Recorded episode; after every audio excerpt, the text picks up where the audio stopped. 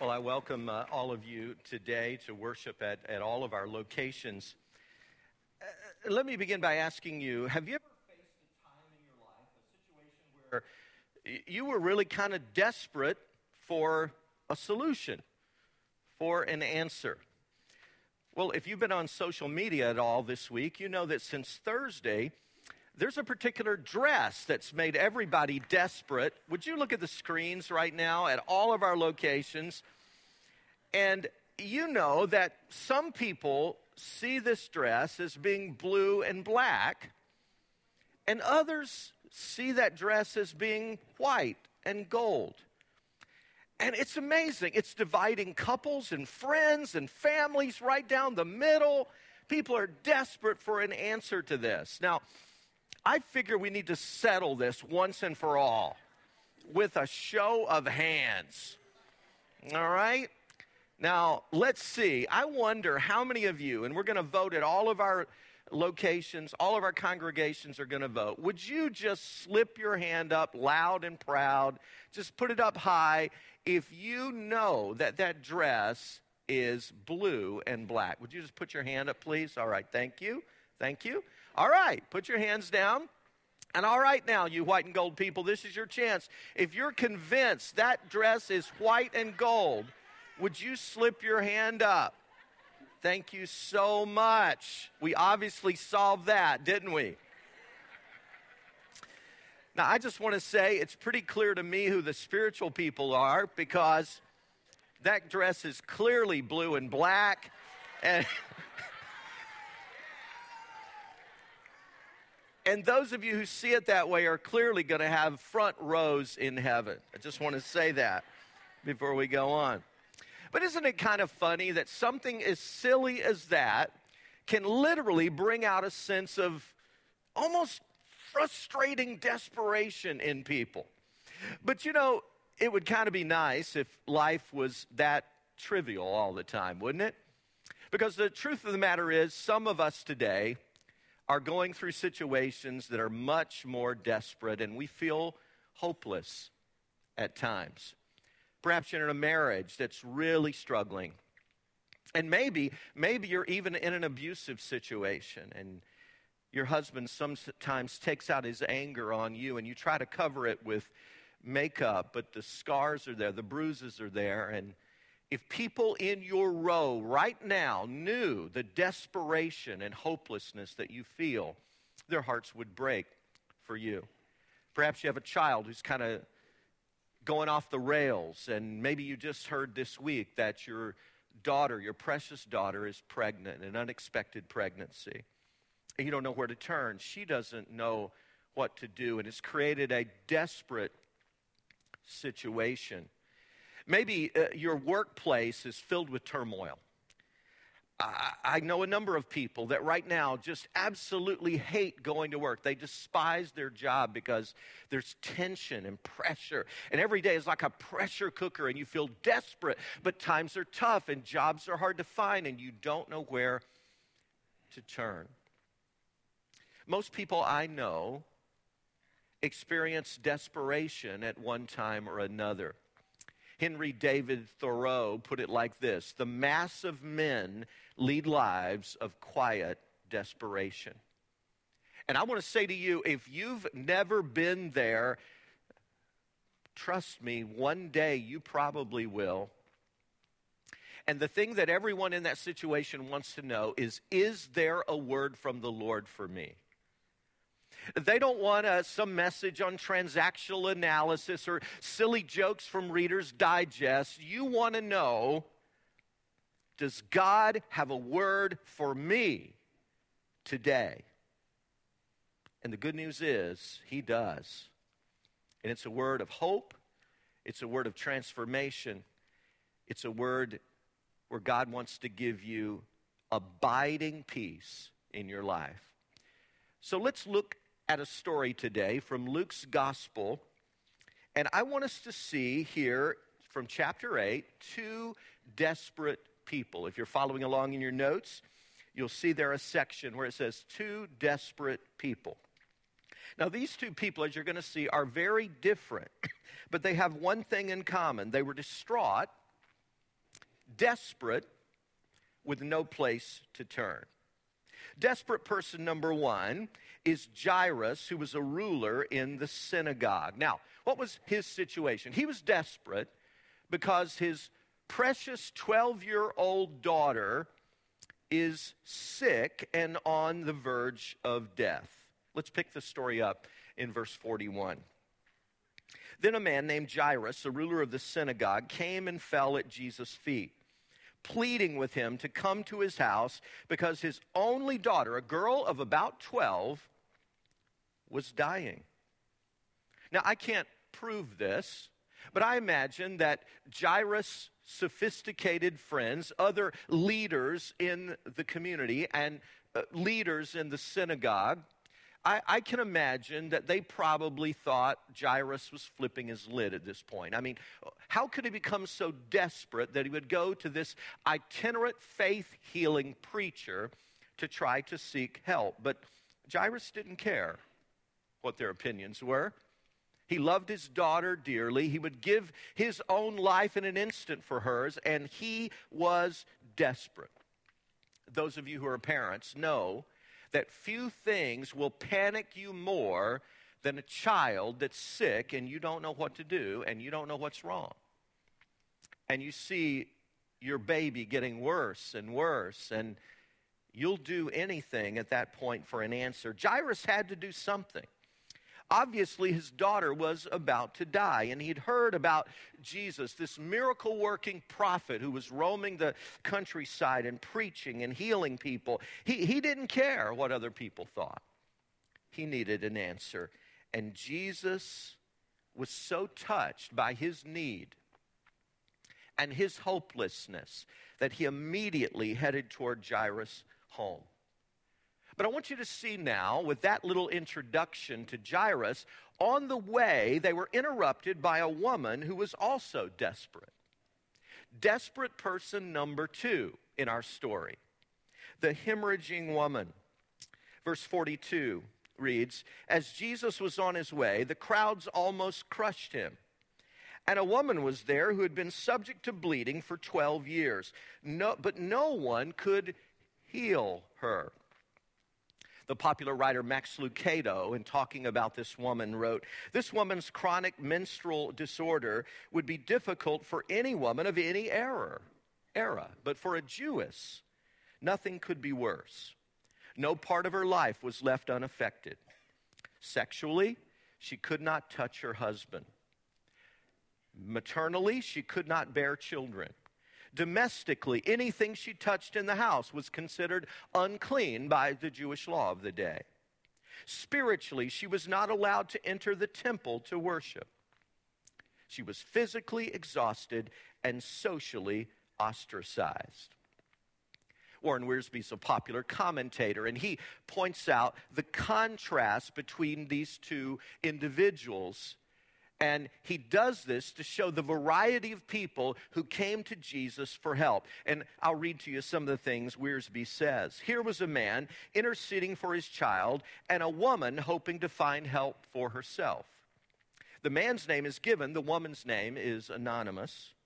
Jairus was wealthy, a leading citizen, but the woman was a lowly person and was broke because she had spent all of her money trying to get well. Mark's gospel said, in fact, that she had spent all she had on doctors and she wasn't getting any better. I, I find it kind of humorous, it just shows you my sick humor, that Mar, uh, Luke rather, who was a doctor, a physician by training, doesn't include that little detail in his gospel. That she had spent all of her money on doctors, but instead was getting worse. I find that kind of funny. Jairus had been blessed with 12 years of joy with his daughter, and now he might lose her. The woman had experienced 12 years of misery because of her affliction, and now she was hoping to get well. Jairus' need was public, the woman's need was hidden.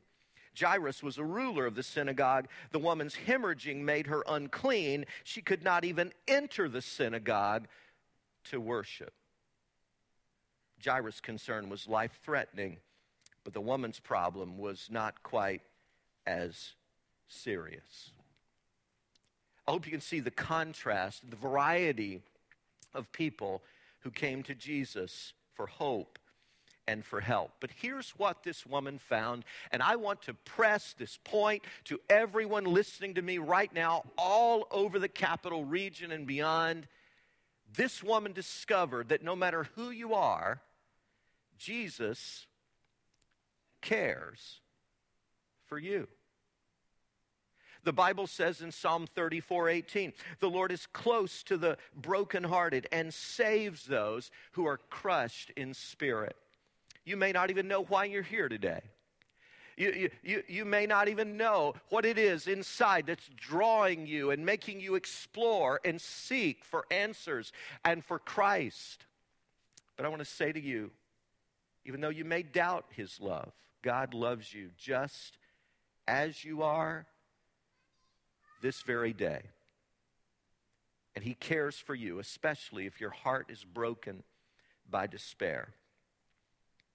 Well, this woman probably thought, seeing all these crowds cr- practically crushing Jesus, he's far too busy for me. Uh, maybe, maybe I can just touch his clothing. Now, I don't want to make too much of this. But I personally believe, while some commentators dismiss her act as superstition, I believe that she was already on the way to true faith in Christ as the Messiah. You see, there was a belief in her culture, in this Jewish culture, that when Messiah did come, he would have healing power even in the tassels of his robe. And this says to me that she was already believing that Jesus was the one promised by God, the long awaited Messiah. And God honored her faith, whatever her reasons were. Verse 44 reads She came up behind him and touched the edge of his cloak, and immediately her bleeding stopped. And then Jesus asked a curious question in verse 45 Who, who touched me? When they all denied it, Peter said, Master, the people are crowding and pressing against you.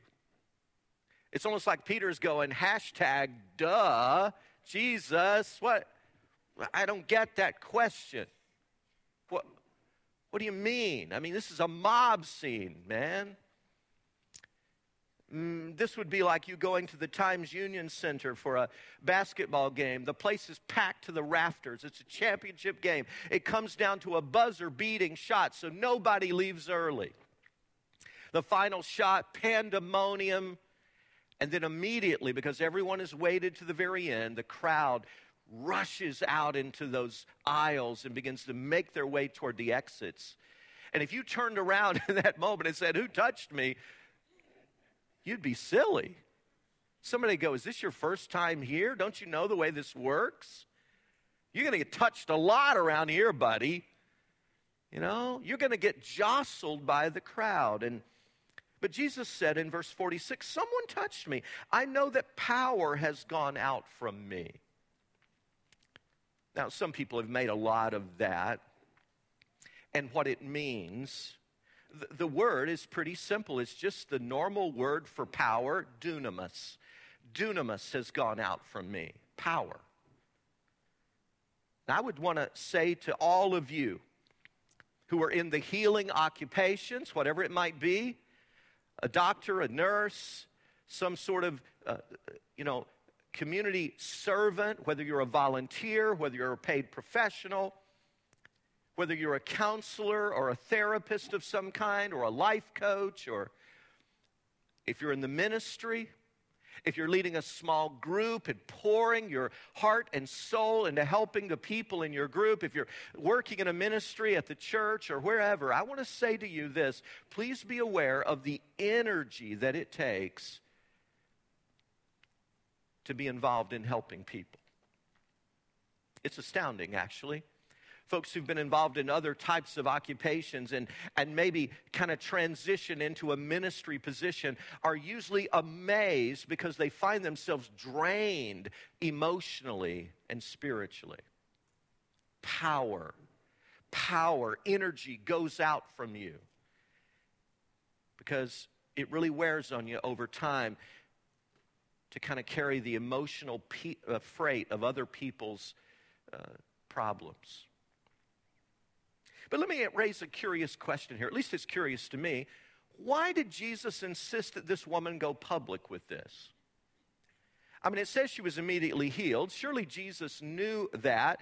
And yet, why a healing is a healing, whether it's public or not, right? Why did Jesus insist that this woman identify herself?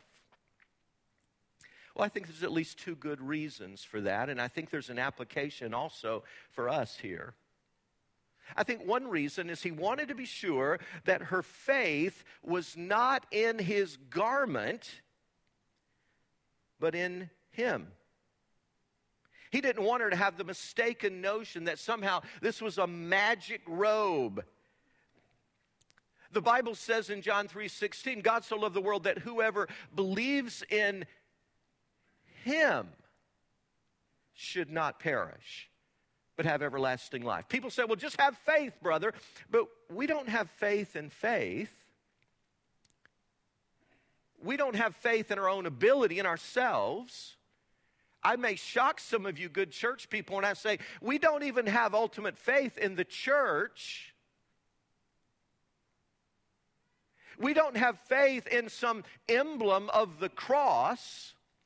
We don't even have ultimate faith. Our faith is not in the Holy Bible to save us, although we think it's God's inerrant, infallible word.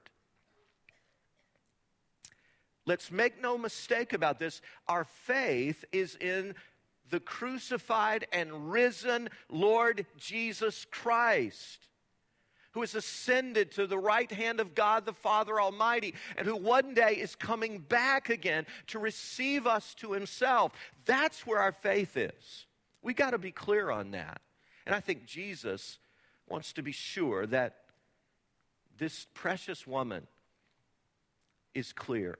But I think there's a second reason, and, and that is that I think Jesus highlighted her healing here and had the woman come forward because I think it would increase Jairus' faith, and he was about to really need that. Because verse 47 reads Then the woman, seeing that she could not go unnoticed, came trembling and fell at his feet in the presence of all the people. And she told why she had touched him and how she had been instantly healed.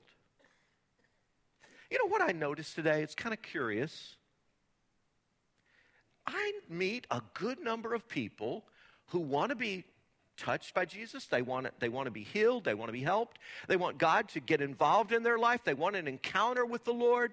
Maybe even they, they want to be saved by the Lord. They want Him to come in and rescue them from their desperate plight, but they don't want to be public about it.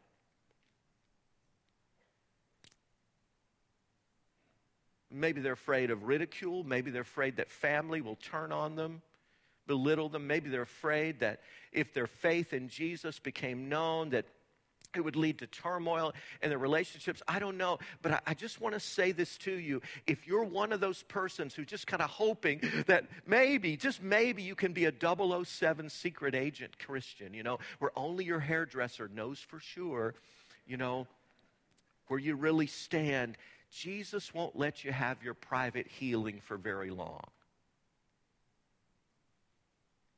He's going to call you out of the crowd. Jesus said, if you confess me before people, I'm going to confess you before. But if you disown me before people, I'm going to disown you before my Father who's in heaven. Every time Billy Graham preached in a massive stadium or arena around the world, when it came time for that public altar call, he would always, and I mean always, make this statement. He would say, You might be wondering, Billy, why do you call us publicly? And he would always answer the same way because Jesus hung on the cross publicly for you. And if you're ashamed of him, he says, I will be ashamed of you. So let me ask you seriously, have you gone public with your faith?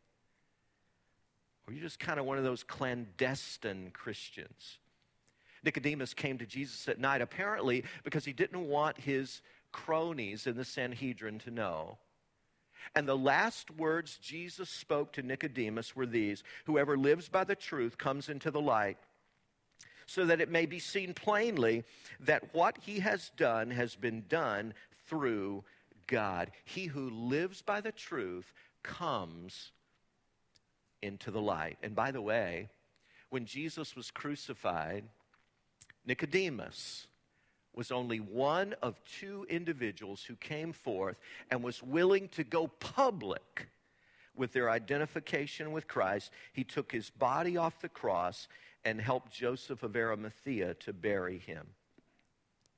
This woman wanted to go unnoticed, but Jesus wouldn't let her do that. He stopped in his tracks and he forced her to go public with her healing. William Barclay wrote, She was a poor, unimportant sufferer, ignored by the crowd, but Jesus treated her as if she was the only person in the world. That is so impressive. And he says to her in verse 48, then he said to her, Daughter, your faith has healed you. Go in peace. The word daughter there is the word for, uh, it's like an endearing word. It's a word of great affection. In fact, it's a hapax, what they call hapax legomena in Greek. It's the only time Jesus uses this particular word this word of affection for someone. He was so moved by this woman's plight. Someone wrote, To the loved, a word of affection is a morsel, but to the loved starved, a word of affection can be a feast. And Jesus left this dear woman with a banquet, a feast of mercy and love. But while all this is going on with the woman, I want you now to try to put yourself in the sandals of Jairus for a moment. Hey, his daughter is still on the verge of death. He has rushed out to find Jesus because he knows time is precious and limited. And now Jesus has stopped to give attention to this nameless woman who just happened to touch him on the hem of his garment. Jairus has got to be going crazy by now.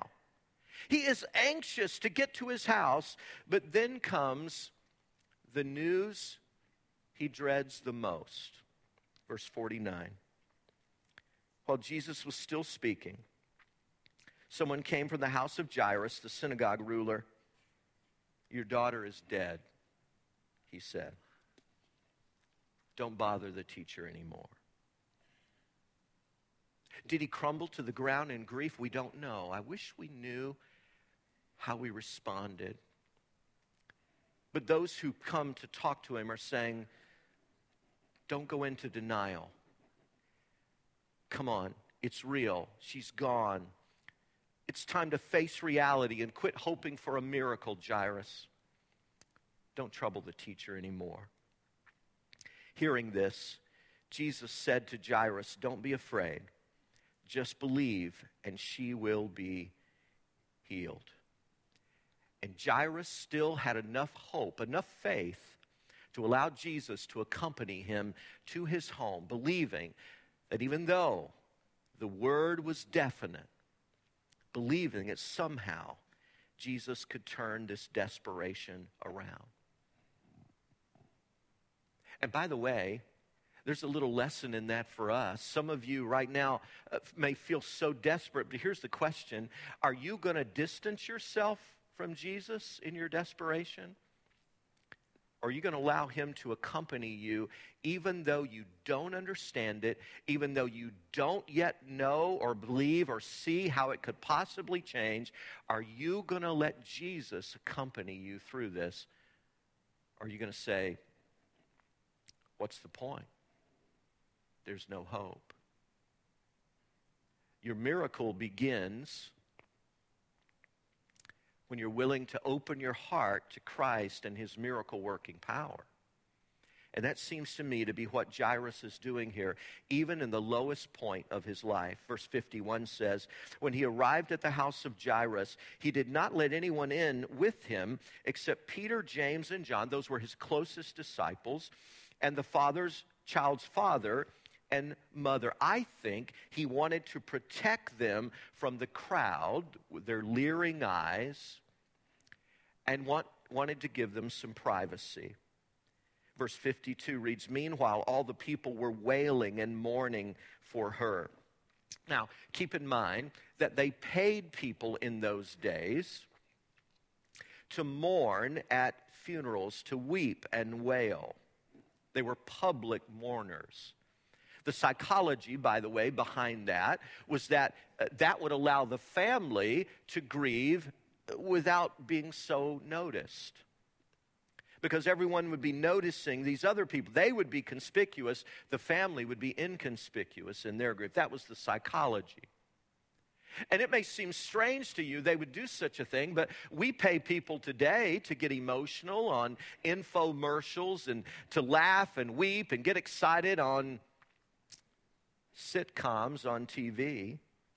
They paid people to mourn. And Jesus said to the wailers, Stop wailing. She's not dead, but asleep. Jesus often, or the writers of Scripture often, referred to death as sleep. In the book of Acts, when Stephen died, it says he went to sleep. When Lazarus died in John 11, Jesus responded, He's just asleep. In 1 Thessalonians 4, Paul says, I don't want you to be ignorant of those who are asleep. A little girl asked her dad what it would be like to die, and the father gulped at the question and said, Well, hun, you know, sometimes when you've gone to sleep in the back seat of the car late at night when we were driving home from somewhere, and, and, and you know, in the next morning you would just kind of wake up and you'd be in your room because I'd, I'd carried you in the house. I think it's going to be like that when a person dies. You go to sleep and you wake up in the Father's house in your own room. Death for the believer, says Jesus, will be like falling asleep. Resurrection for Jesus is as easy as rousing someone from the dead. And so Jesus said to these professional mourners, Stop. But verse 53 says they laughed at him, knowing that she was dead. You know what? When you express your hope in life after death to some of your friends or family or coworkers, they may they may smile at you as though you're some benign idiot. Oh, isn't that cute? What a quaint little belief that there's actually life after death. Because you see, to many cynical people today, death is a hopeless end. But to the follower of Christ, death is just the beginning, it's an endless hope. So Jesus says, Stop wailing in verse 54, he took her by the hand and said, My child, get up. Her spirit returned, and at once she stood up. Then Jesus told them to give her something to eat. Her parents were astonished, but he ordered them not to tell anyone what had happened. Now, why would Jesus say, Don't tell anybody? I mean, wouldn't this be a good testimony? I mean, my goodness, she could write a book. My goodness, she could create a video. She could be on CNN. She could be on every talk show imaginable and give her story. Wouldn't this stoke the faith of people? Why would he say, don't tell? Well, scholars believe that when Jesus did a miracle and then said to people, now don't tell anybody, he was saying that because he knew his time had not yet come. In fact, just months later from this, when he heals, when he brings Lazarus back from the dead, the enemies of Jesus were so infuriated by that, they immediately started in motion a plan to kill him. And so, Jesus' purpose here in saying this is he didn't want those people who misunderstood his mission to get out of control and force his hand prematurely. This is sometimes, by the way, referred to as the messianic secret whenever Jesus says, Don't tell anybody, because he doesn't want this divine timetable to in any way be forced. Well, as we move toward our close today, I want to say to you there's one important lesson from today's story that I'd like for you to take away. When you are desperate, reach out to Jesus Christ and keep trusting Him even through disaster. You know, I don't know where you are on your journey of faith, but I want to say this to you. Sometimes, just like this woman, I believe it's hard for people who are trying to reach out and get to Jesus, it's hard for them to get to him because of the church crowd. You may look at people around you and go, "Oh, she raises her hand when she, hands when she worships. She's so full of faith, so passionate. Oh, I know about him. He really lives it out. I could never be as mature as that guy."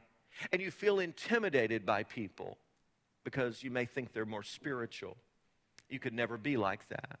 Or, on the other hand, entirely, eh, you may have trouble reaching out to Jesus because of the duplicity and the hypocrisy and the two facedness you see in professing Christians. And I get it. Now, I happen to believe that Christians are some of the finest people in the world but we are very imperfect. And I would simply say to you today if you're reaching out to Jesus, don't let the crowd prevent you. don't let the crowd keep you from reaching out. Only He can bring hope and healing into your life. Now, folks, as we continue to reach out through grace and action, We've been highlighting every week this message of hope for people who are desperate. And today I want to introduce you yet to one other partner, the Unity House. You're going to hear a brief video right now from Christine Nealon. Now, Larry Van Ostrin of our staff recently sat down with Christine Nealon of Unity House. Unity House, by the way, is in Troy, and they're doing a ton to help relieve human suffering. In fact, they've gone out of their way in this Grace in Action initiative to accommodate additional serving opportunities for us. It's a, it's a wonderful partnership we have with them. In fact, they've provided more serving opportunities by far than any other of our partners 250. And by the way, 239 out of those 250 are already committed to. There's only 11 slots left at Unity House. So I, I want you to listen now. Let's listen together to this brief video.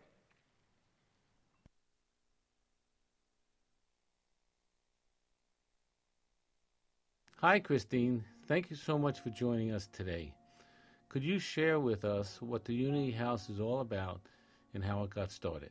Unity House is an organization that was started in 1971. We provide services out of a number of different buildings, but today we're sitting in a building called the Front Door. This building is called the Front Door because it's really the front door to all the services that Unity House has to offer. So in 1971, a nun and two uh, friars came together and they were really frustrated about what they were seeing, how poverty was affecting their community in Troy and beyond. And they wanted to move beyond the walls of the church. And this group of three very passionate people uh, came together and opened the doors and said, What do people need? We're here. We want to help. So we have uh, programs in four service areas. We have our domestic violence programming where we work to create safe communities.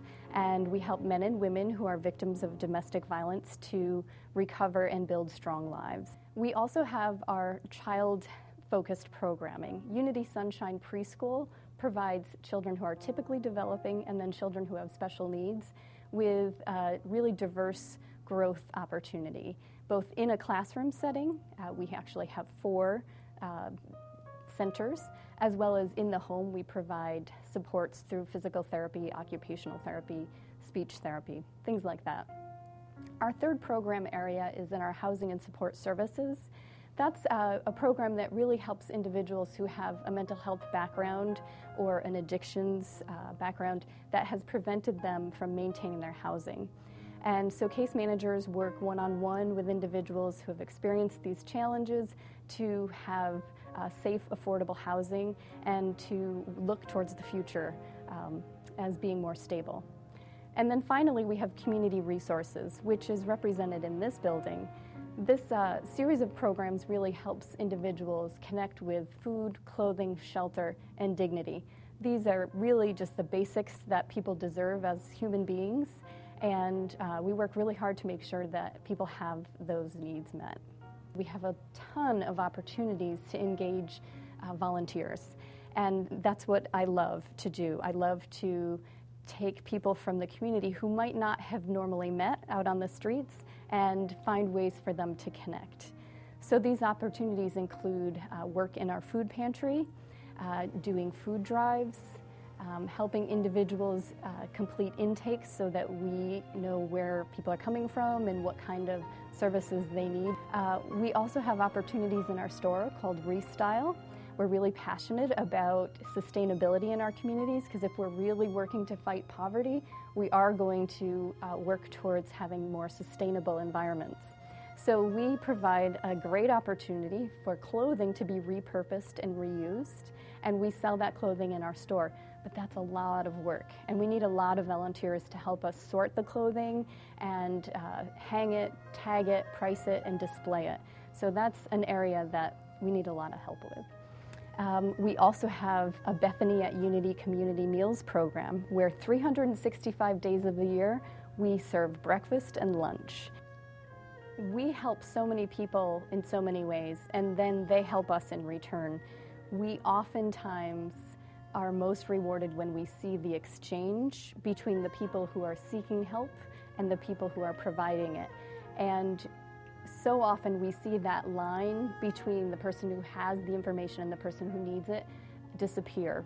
And that happens when we build safe and transparent relationships. It's awesome stuff. Now, we are so stoked because your response to this church wide food drive has been off the charts. I want you to see some pictures of just some of the food that is collecting at our various locations. Here at Saratoga, you can see a shot of some of the staff there. And by the way, I'm impressed in all these pictures at how organized the food is. I was expecting to see a, a big pile of food, just like it had been dumped out of a dump truck or something. But no, it's already taking shape. It's already being organized. This is Saratoga. This is Greenbush. You can see all the food there. Just a snapshot from this past week. And then we have Half Moon. They've kind of got the heavenly perspective, looking down, Half Moon. And then, of course, this is Latham.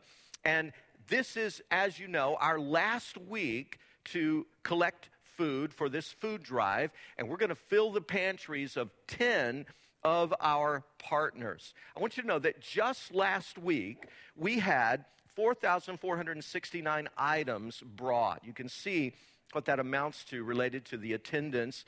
And that means that cumulatively for these two weeks so far, we have had 6,600, that is exact, 6,600 items for a average of 1.47 items per person. Let's slam dunk it this week. Let's blow it away as we make a difference for hungry people around our area. Now, you may be wondering, what about those serving opportunities, those 700 serving opportunities? How are those going?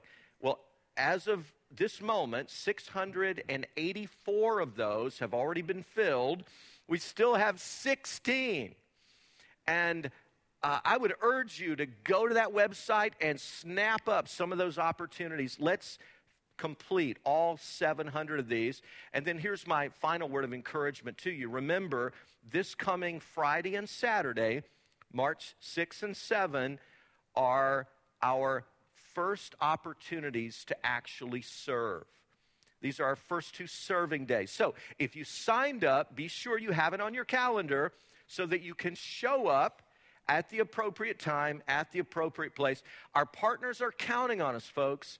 Some of them have gone far out of their way to provide additional opportunities at, for us to be able to help and make a difference. And here's my final word as you go, go with the right attitude, go with a smile on your face. Go in a gracious spirit. Be kind. Be considerate. Remember, serving is not about us, right? Amen? It's about others. And above all, go with a spirit of flexibility.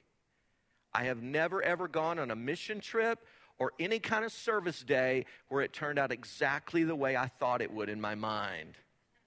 Be flexible. Don't get bent out of shape if you end up doing something a little different than you thought, okay? Because it's not about you, it's not about me, it's about others. It's about the people we're serving.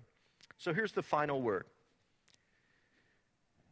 I say to those of you who may be feeling hopeless and desperate today, reach out to Jesus. But please hear this part. I do not want you to have any illusions about what that might involve, that that's going to be some easy road. In fact, do you know the most shocking thing to me about this amazing story? When Jairus reached out to Jesus, did you see it? At first, things got worse, not better. And you may be praying and reaching out to Jesus with all your might, and you may get a report back that the cancer is continuing. You may lose a job. You may continue to have frustration in your relationships. Hear me. Faith in God is not the belief that He will do what you want immediately, it is the firm conviction that He will do what is right ultimately. And you keep reaching out to Jesus because He is already reaching out to you. Father, thank you that you would use people like us to make a difference. Thank you for these opportunities and the ones that come to us every day in the form of people who are in need, who are hurting, and who may be hopeless. Help us to understand their desperation and help us to see how you can use us to bring hope. Help us to offer a word of encouragement, an act of kindness. Help us to get involved in a way where you can begin to change their life from the inside out thank you that you would allow us to be your partners. And we pray all of this in Jesus' name. Amen.